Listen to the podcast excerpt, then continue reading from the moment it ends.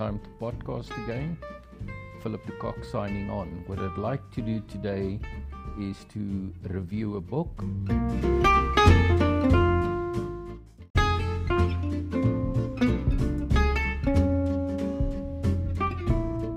Now, the book's name is The Culture Code.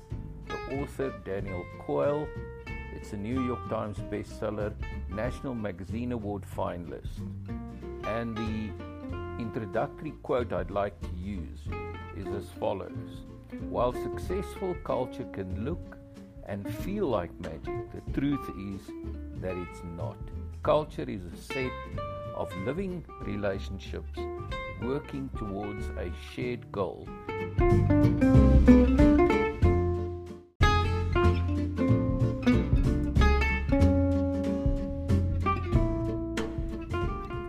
Author goes on to say that culture is not something that you have, it is something you do.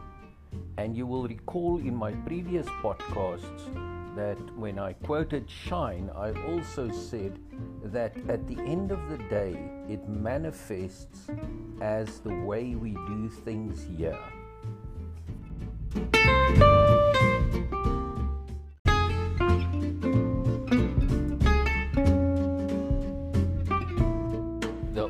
Author cites a series of case studies where they basically took four groups and put them into a competition mode. The tasks they had to perform were very basic.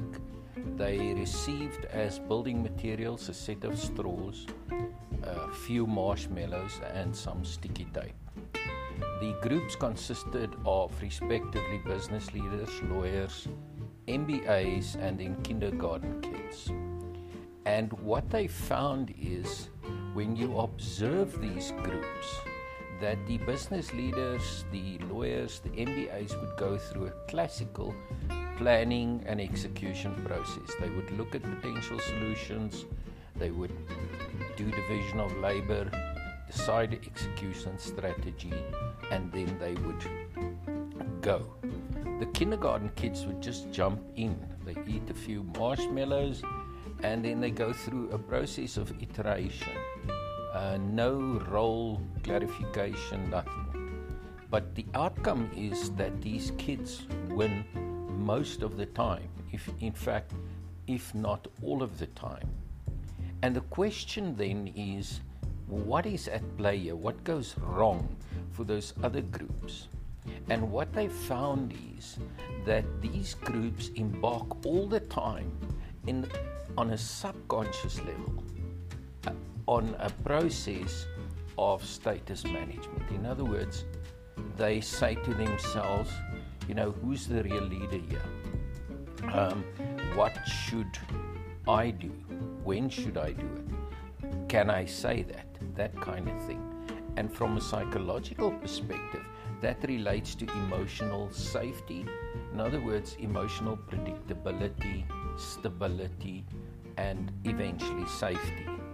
And the other group just go through iterations.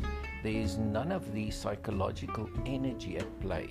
And the basic argument is that if you have cultures, organizations and organization cultures that actually do not do too much of the status management thing and create emotional safety, they generally perform better.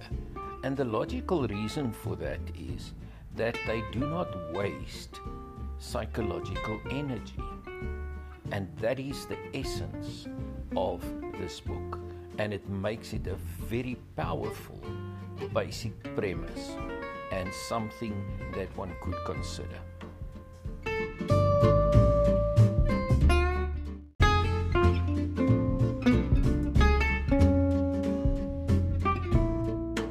Throughout the book, the author then goes on to show how one can deal with the status management issue and consequently provide emotional safety and predictability for workers. And what he also indicates is that it is the work of the leader to find these threshold moments where you can actually communicate to people that it is safe here, it's safe to respond.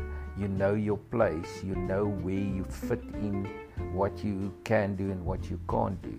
But in addition to that, the leader then also shows his own vulnerability, his own fallibility, so that they can see that the leader is prepared to take risks.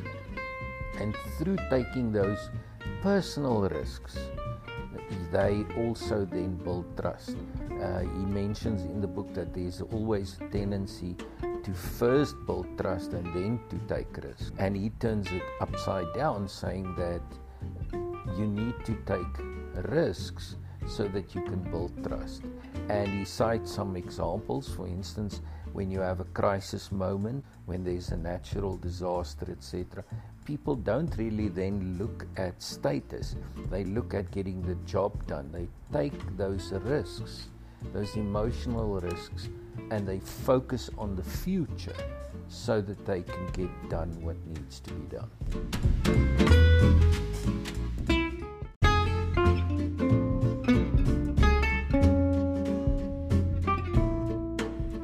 So that is my podcast for today. The book is The Culture Code by Daniel Coyle.